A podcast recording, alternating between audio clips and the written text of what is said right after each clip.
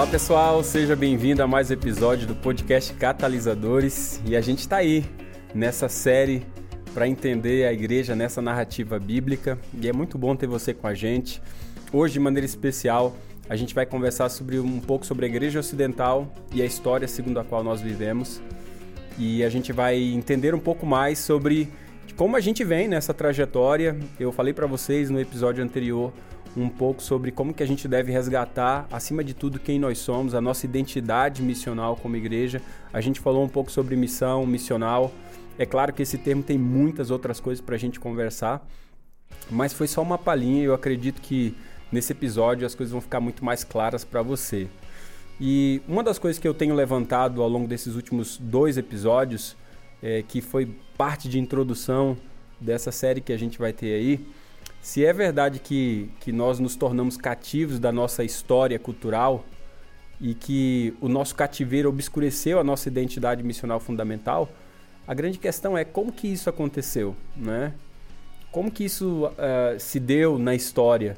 E um breve retorno, eu acredito, a nossa história pode lançar luz sobre essa questão. Eu gosto de pensar que quando Cristo ele esteve aqui, como que ele encontrou a religião? É uma, sempre uma pergunta que eu faço. Como é que Cristo encontrou a religião é, quando ele esteve nesse mundo? A realidade religiosa do tempo de Jesus, você sabe, ele era terrível e possui uma correlação direta com a religiosidade atual. Sempre quando eu faço esse paralelo é muito importante, porque Jesus, de certa forma, ele inicia o seu ministério com, com palavras de censura ao povo, que devia ser aquele povo que devia ser o guardião da aliança, em pelo menos seis aspectos fundamentais ele vai direcionar a sua censura, vai direcionar suas palavras, é claro, trazendo também a palavra da boa nova, a inauguração do reino de Deus. Mas essa palavra de censura, em primeiro lugar, eu sempre vejo ele falando sobre isso. Se você for lá em Mateus 9,13, você vai encontrar isso. Ele censura um apego a, a, esse tipo de religião das cerimônias, das festas, da liturgia. Uma religião que gosta muito disso. Muito de festa, liturgia, cerimônia. Ele vai censurar essa religião dos lugares sagrados, mas que não é a religião das ruas, nem do envolvimento com a cidade. Você vai ver isso em Atos, você vai ver isso em Isaías também. Ele vai condenar isso uma religião que é dizer excessivo com as formas e pouco comprometimento com as pessoas. Até um tempo desse atrás aí, encontrei um local onde pediram para fazer um funeral e eram pessoas que não eram da igreja, não pertenciam à igreja, mas tinham um parente distante que pertencia à igreja, e eles pediram então para fazer é, para fazer ali o, o, velório, né? Velar o corpo da vítima na igreja, numa das igrejas do, do prédio de igreja, quero dizer. E quando eles estavam ali é, velando, um monte de, dessas pessoas trouxeram jarras e mais jarras de café e tal. E um dos líderes disse, disse ali: Olha, vocês não podem é, tomar café aqui, vocês não podem utilizar bebida de café aqui. E um dos que nem, nem são da igreja ali disseram: Olha, mas é, a gente vai passar a noite toda aqui, a gente precisa tomar esse café e tal é, para manter a gente acordado, velar o corpo do nosso parente. E aquele líder é, insensível à realidade do momento, um momento difícil, um momento de, de perda de, de uma pessoa querida, disse: Não, aqui vocês não podem é, tomar esse tipo de bebida. E um se alterou do outro lado, seguinte: Não, a gente vai tomar sim, a gente vai tomar bebida, essa bebida sim. E, vai, e, vamos tomar aqui, vamos continuar tomando, porque a gente vai velar o corpo do nosso, do nosso parente. Falou: Não, aqui vocês não podem tomar. Disse, não, a gente vai tomar. Então, vocês têm que escolher entre não tomar e continuar aqui ou, ou continuarem tomando e, e o corpo não ficar mais aqui. E, infelizmente, as pessoas nesse momento, vocês sabem, estão muito sensíveis. Acabaram tirando o corpo daquele prédio da igreja lá às duas e meia da madrugada e foram velar na sua própria casa. Uma cidade pequena. No dia seguinte, qual foi a notícia do momento? Qual foi a, qual foi a notícia que estava... Uh, na boca de todos de que a igreja havia sido insensível por causa de jarras de café.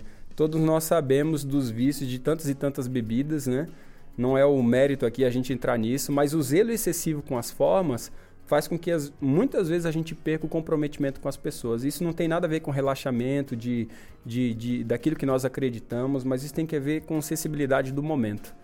E ele vem censurar esse tipo de coisa também. Ele censura essa religião hipócrita incoerente no modo de vida. Se você perguntar a maior parte dos jovens, eles vão dizer, de certa forma, de que uma das coisas que mais machuca eles é a hipocrisia. Hipocrisia dos membros, hipocrisia dos líderes, hipocrisia de pastores, hipocrisia de um monte de gente que eles acham que vive uma vida hipócrita e eles denunciam isso. E, de certa forma, isso era uma realidade também na época de Jesus Cristo. Era uma religião completamente dependente dos líderes, você vai ver isso em Mateus 23. Era uma religião que dependia muito de algumas pessoas. Em vez de ser uma religião de todos os crentes, era uma religião de alguns crentes. E era uma religião dos sacrifícios destituídos do seu sentido da compreensão do verdadeiro tipo. Não haviam feito a conexão de como isso apontava para Jesus. Então, a religião na época de Jesus, ela estava, em termos práticos, é, em três alicerces, baseado em todo esse tipo de censura. Esse é o tipo de religião que ele vai encontrar. A grande questão é o que, que ele vai fazer para ressignificar essa religião? O que, que ele vai fazer para remodelar o seu entendimento a respeito de quem eles são? Seu fundamento. E o que, que ele vai mexer? Eu acredito que Jesus vai mexer em três alicerces fundamentais. E se você mexer nesses três alicerces também, eu acredito de que isso vai, de certa forma, gerar mudança e vai gerar uma ressignificação.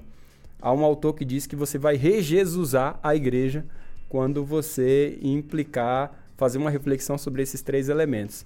E esses três elementos que Jesus veio, de certa forma, ele ressignificou para ressignificar esse tipo de religião pela qual ele censurou, de tantas características que eu dei até aqui, ele vai mexer, em primeiro lugar, no templo, depois no sacerdócio e depois no sacrifício. Se você prestar atenção, só o Evangelho de Lucas lá, o médico Lucas, ele inicia da seguinte forma a história sobre Jesus. Ele, se você for lá em Lucas, você vai ver no Evangelho que ele inicia com seu parente, o sacerdote Zacarias, que ele recebeu um anúncio profético sobre João e Jesus enquanto fazia o sacrifício. Aí depois vai dizer que aos 12 anos Jesus permaneceu no templo, depois que seus pais já tinham partido. E durante a sua última semana, Jesus retornou de novo ao templo, ensinou ali, confrontou a situação reinante que estava ali no templo, de tal modo que acabou culminando com a sua morte. E a sua declaração de que o templo seria destruído, você sabe, foi bombástico. Foi um, um golpe devastador ao, aos conceitos mais caros da religião do seu povo. Porque dizer que o templo seria destruído era quase como afirmar que o judaísmo seria extinto. O povo de Israel não se via a parte do templo. Dizer que o templo seria destruído é dizer que a nação haveria de ser destruída. Por isso que isso era julgado uma blasfêmia a ponto de ser digno de morte. Se não haveria templo, não faria também sentido o sacerdócio e o sacrifício. Que sentido faz o sacerdócio e o sacrifício se você não vai ter mais templo? Essa foi a realidade que Jesus disse nessa declaração de que o templo seria destruído. É uma declaração fortíssima. Eu quero voltar a esses três elementos mais à frente, em outros episódios, porque eu não quero que esse episódio fique muito longo, mas eu acredito que é muito importante a gente, pelo menos, é, fazer você entender como isso é importante nesse processo de ressignificação que Jesus vai fazer no entendimento de ser igreja. A questão básica que são formuladas agora são bem simples, mas ao mesmo tempo são muito profundas e às vezes a gente não para para perceber como essa articulação é tão importante para a gente ressignificar a igreja hoje também, tá? Como é que você vai articular religião sem templo? Eu acho que o Covid fez isso por nós. A gente não conseguia articular é, igreja sem prédio e agora a gente não tem prédio e a gente tem que continuar articulando igreja. Bem, as igrejas que eram totalmente dependentes de prédio de culto, elas se enfraqueceram e morreram, estão em processo de declínio. Mas as igrejas que se viam além de prédio de culto, elas continuaram. E a grande questão que a gente tem que fazer essa reflexão, assim como a igreja primitiva lá, houve um momento que ela ficou sem prédio, sem templo, né? Como é que ela articula religião sem isso? Como é que ela articula religião sem sacerdócio e sem sacrifício? Todos nós sabemos que a sinagoga foi o meio de continuidade do judaísmo depois que o, que o, que o templo foi destruído. Mais tarde, vocês sabem, os cristãos eles foram expulsos delas e não restou mais nada para os cristãos a não ser as casas. Lembra lá daquele cisma chamado Birkat Raminim? Tem um professor muito querido que fala sempre isso, né? O professor Wilson Paroski, ele sempre citava para nós sobre esse, embate do Birkat Raminim, quando os, os, cristãos foram expulsos das sinagogas e não restou mais nada para eles. Lembra lá Birkat Raminim, Minim maldito, Birkat expulsão, a expulsão dos malditos. Muitos judeus acreditavam de que os cristãos, na verdade, foi um dos motivos pela qual uh, o templo foi destruído, a cidade foi destruída. Porque o judaísmo acabou cedendo a várias heresias, né? Há vários contextos. E os cristãos talvez fosse o, mais forte deles. Então eles foram expulsos e não restou nada mais para a igreja do que as casas. Só lembrar aqui que os cristãos não foram para as casas por causa de uma teologia, seja do pequeno grupo, ou do lar, ou da house church, home church, o que você possa imaginar. Eles foram para as casas por uma questão de necessidade, simples assim. Tá? E a igreja, por uma questão de necessidade, ela vai se adaptando. Assim como no tempo do fim, nós, adventistas, acreditamos que essa igreja também terá que se adaptar. Afinal, nós não cremos que os nossos prédios serão fechados? Todos nós sabemos que a igreja foi para as casas. E durante o seu período nas sinagogas, depois nas casas, o cristianismo teve um crescimento hiperbólico. Por quê? Porque agora, sem templo, o sacerdócio não seria mais de alguns crentes, o sacerdócio seria de todos os crentes, como diz lá 1 Pedro. Agora o sacrifício já não era mais de animais, o sacrifício era do próprio Cristo. E a razão para esse crescimento hiperbólico, a razão para isso é bem simples. A razão é extremamente simples e ela deve nortear a razão desse processo de ressignificação para a gente entender o que era a igreja. Em primeiro lugar, porque Jesus expandiu a nossa visão da vida em comunidade, para além de um lugar específico de adoração certo? Agora, a realidade do lar, da casa, da proximidade estava completamente diferente da realidade do templo. E o que, que você tinha no templo? Embora na sinagoga, que seria mais parecido com o centro de influência hoje em dia, né? Ele tivesse a sua realidade como um lugar que tem ensino, tem pregação, tinha comida, tinha louvor, podia entrar homem, mulher, gente de qualquer raça, gente de, de, de qualquer país, quero dizer. Você tinha essa abertura na sinagoga, no templo não. O que você tinha no templo? No templo você não tinha ensino, você não tinha pregação. No templo você não tinha louvor, com exceção de alguns momentos que havia festas é, dentro desses contextos, mas não era algo, um louvor congregacional. Né? No templo você não tinha comida, com exceção do sacrifício que o sacerdote. O que, que tinha no templo? No templo você só tinha cerimônias, cerimônia ritual.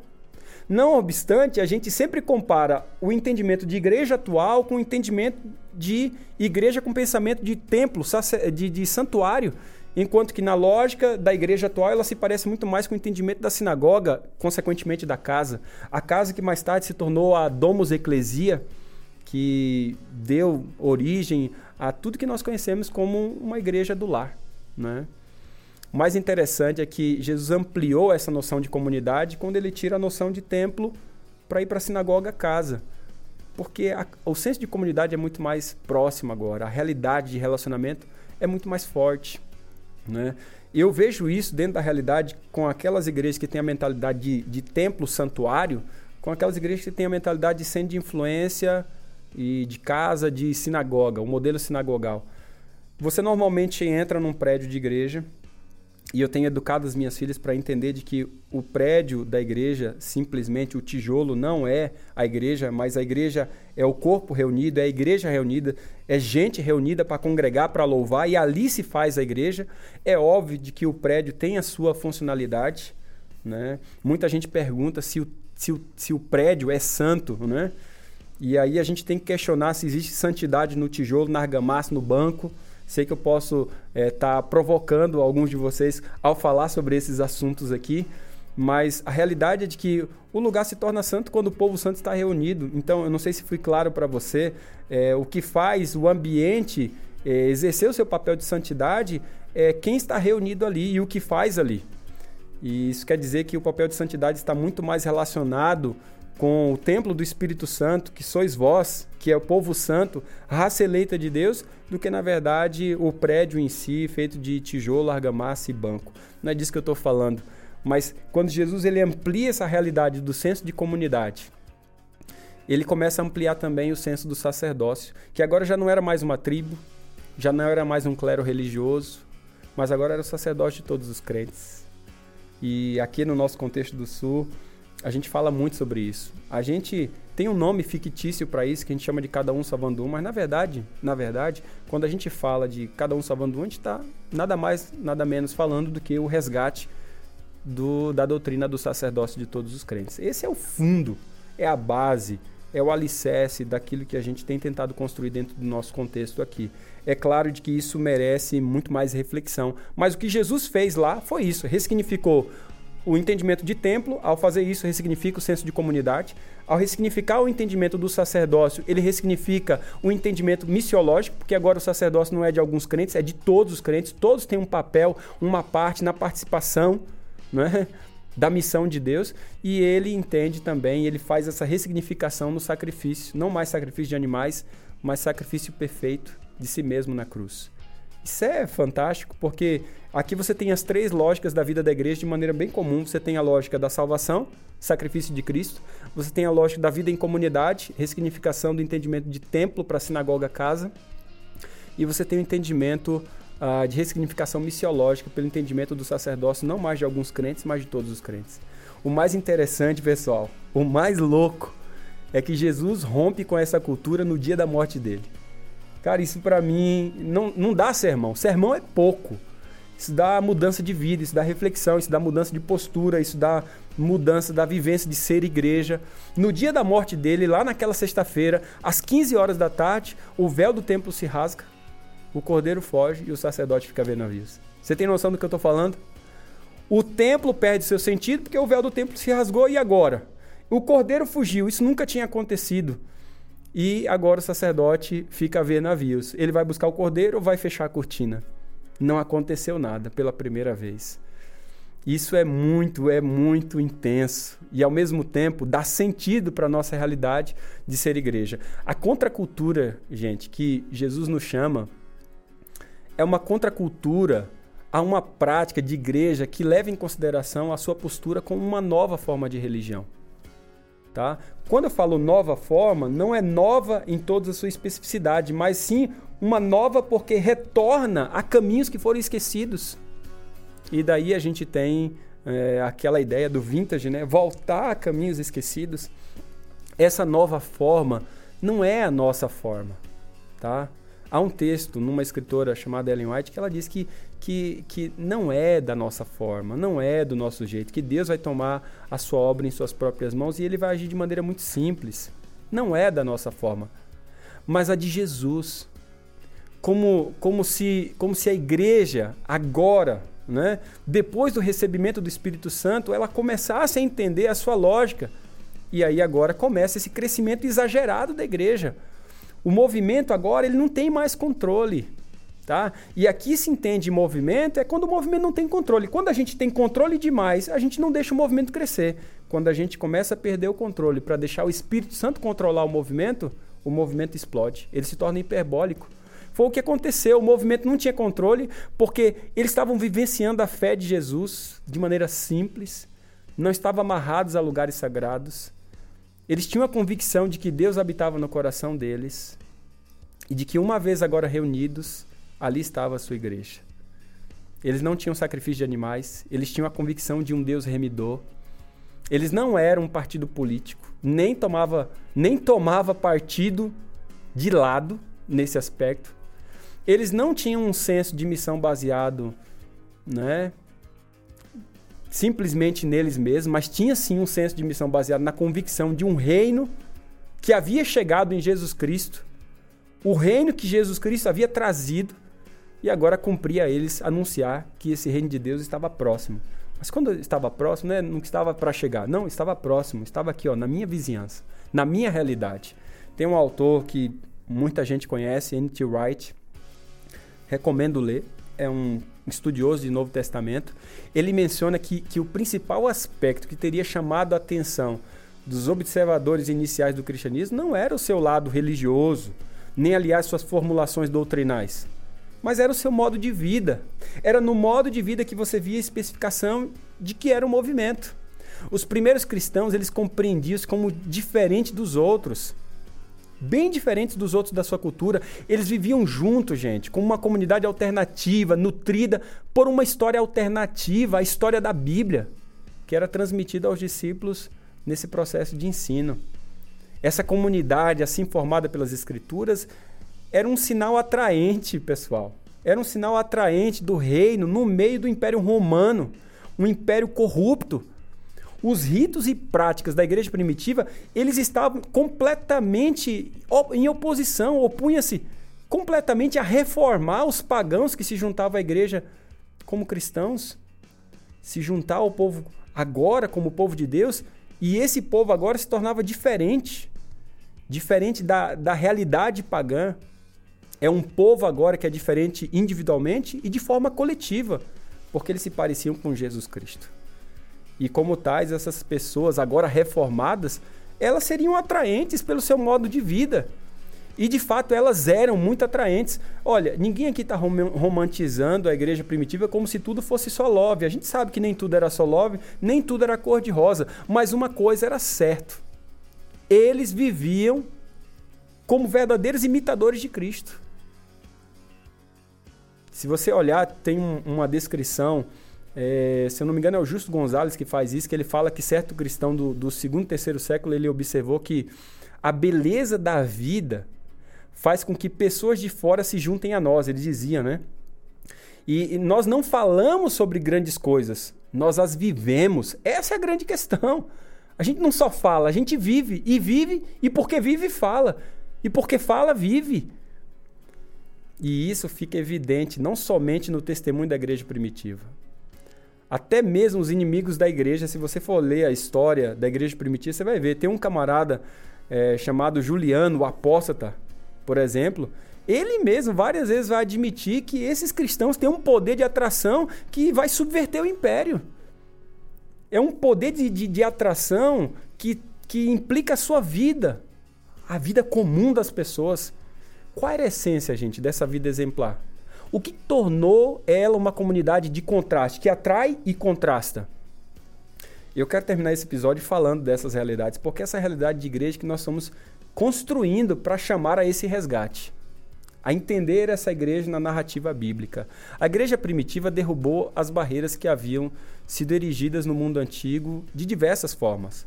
Você vai ver, derrubou as barreiras entre ricos e pobres, derrubou a barreira entre homens e mulheres, escravos, livres, gregos, bárbaros. E tinha uma criatividade que desconcertava a impossibilidade sociológica da sua época. Eu acredito nós somos chamados a essa realidade hoje. As impossibilidades sociológicas à luz do evangelho, serem derrubadas essas barreiras. De fato, havia também um persuasivo evangelho de amor e caridade. Era praticado isso em favor dos pobres, dos órfãos, das viúvas, dos doentes, dos trabalhadores de minas, dos presos, dos escravos, dos viajantes. Isso é recorrente na figura do Antigo Testamento. A igreja primitiva exalava esse cuidado para com os pobres com esse evangelho persuasivo de amor e caridade. A vida moral dele, gente, era exemplar. Era exemplar. A vida moral dos cristãos comuns se destacava diante da imoralidade desenfreada de Roma. E quando você vê que a taxa de divórcio hoje, mesmo dentro das nossas congregações, são iguais às taxas de divórcio lá fora, a gente começa a se perguntar o que está acontecendo? Onde que a nossa vida moral se tornou tão parecida com a vida depravada da cultura pela qual nós estamos nós convivemos, nós, nós estamos acostumados a, a, a confrontar. Ou pelo menos deveríamos confrontar. Que você vai ver na igreja primitiva que a esperança, a alegria, a confiança dos cristãos resplandeciam claramente em meio ao desespero de Roma, a ansiedade, a incerteza que caracterizava o império que estava se desintegrando pouco a pouco. A igreja cristã estava ali punjante, cheia de alegria, confiança, esperança. Isso era, isso era que, que trazia força aos cristãos que, mesmo em face da morte, cantavam e entregavam suas vidas. A unidade cristã contrastava nitidamente com a fragmentação e o pluralismo de Roma a igreja vivia essa unidade no Cristo. Que se dependesse deles, eles não se uniam. Mas por causa do seu papel missiológico, isso trazia unidade. Eu sempre costumo dizer o seguinte: quando a gente deixa de falar de missão, a gente se divide. Quando a gente foca mais na missão, a gente se une. Isso quer dizer de que a pauta da missão é a pauta primária. E a pauta secundária da missão é que isso é que nos une, porque o que nos une está além de nós mas a gente tem dedicado muito tempo para falar mais de unidade do que de missão, e a consequência é que a gente está cada vez brigando mais. A gente tem que falar mais de missão, vivenciar mais a missão, e isso vai nos unir, porque o que nos une, repito, é aquilo que está além de nós. É a missão de Deus, é participar dessa missão. Isso sim nos une. Os cristãos, gente, eles demonstravam castidade, fidelidade conjugal, domínio próprio em meio a um império completamente decadente, saturado pelo sexo, nem recomendo você assistir Netflix séries sobre Roma. mesmo aquelas que são históricas, vocês vão ver que todos eles tinham uma vida totalmente depravada. Né? E tem sim o seu fundamento, assistir, entender um pouco melhor mais sobre Roma, é cultura, isso ajuda, é verdade, mas você vai ver isso nitidamente nesses seriados, de que a realidade de, de imoralidade é real, decadência é real. Ao mesmo tempo, você vai ver na, na comunidade cristã generosidade em relação às posses, recursos, além de um modo de vida simples, que começa a marcar a vida deles em um mundo completamente dominado pelo acúmulo, pelo consumo você vai ver isso da realidade do povo de Deus. Vida simples, fora da lógica do consumismo, né? Um povo que é perdoador, que ama perdoar, a perdoar uns aos outros, né? Ter essa realidade do uns aos outros como realidade da sua vivência eclesial, da sua vivência como povo, da sua vivência do dia a dia, uns aos outros, abençoar, compaixão, né? Esse lado de poder olhar para o inimigo e poder ser contrário à lógica da inimizade, ser uma testemunha do poder do evangelho, a vida dos membros da comunidade cristã, essa comunidade de crentes, era nutrida e moldada pela história bíblica, gente. Era isso que capacitava eles a viverem como estrangeiros residentes, como luz em, ao mundo de trevas. E é nesse contexto cultural do Império Romano onde os valores contrários dos cristãos estão aí a todo instante exacerbados, que os cristãos agora recuperam essa imagem do evangelho, recuperam essa narrativa a respeito de quem eles são em Deus, desde lá Abraão, para eles começarem agora a se imporem como uma comunidade que realmente atrai. Né? Embora os valores de Roma sejam contrários aos dos cristãos, né? a imagem contrária da comunidade do Cristo, essa comunidade agora tem sim uma proposta de mundo, de humanidade. Essa igreja sim tem uma proposta para a vizinhança, tem uma proposta para o bairro, para a cidade. E é esse testemunho da igreja primitiva que era publicamente atraente e subversivo. Eu quero terminar esse episódio falando sobre essa realidade, atraente e subversivo. Não me entenda subversivo como alguém do contra. Entenda subversivo aquele que é contra, sim, as estruturas de pecado. Entenda subversivo, sim, como aqueles que não querem ver, a, como aqueles que querem ver a vontade de Deus num um ambiente onde a vontade de Deus foi colocada, é, foi subjugada.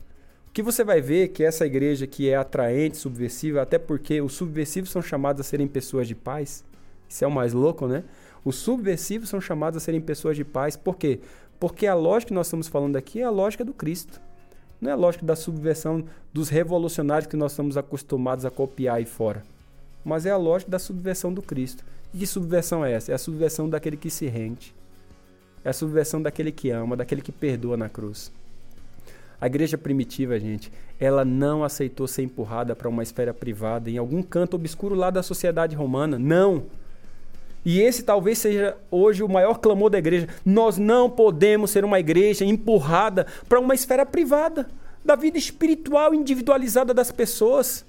Num canto obscuro da sociedade, não. A igreja primitiva não tolerou essa tentativa por Roma.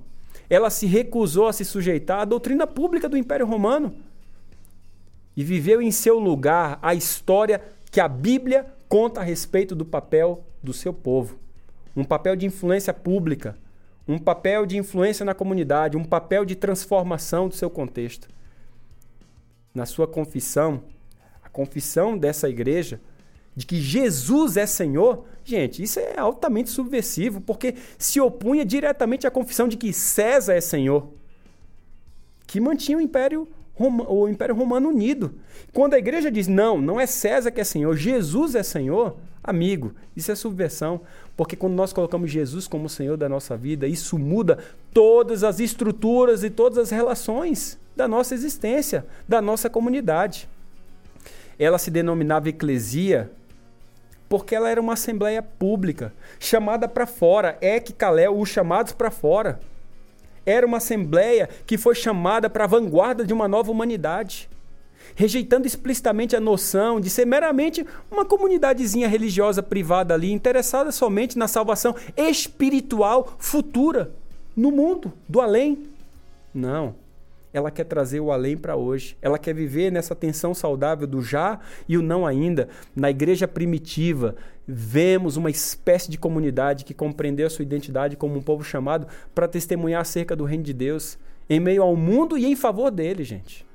Os primeiros cristãos, eles viveram na história da Bíblia e dessa maneira, em contraste com a cultura pagã que os cercava. E eu chego ao final dizendo que a sua vida comunitária alternativa estava à margem da sociedade predominante. No entanto, era atraente para muitos e desafiava publicamente a idolatria que reinava sobre o império. Esse é o chamado que nós temos para nós hoje. Aprender a viver nessa tensão de contrastar e atrair. De atrair pelo nosso modo de vida altamente bíblico, por contrastar, por respeitar as leis de Deus por viver a, a ética do reino e os valores do evangelho.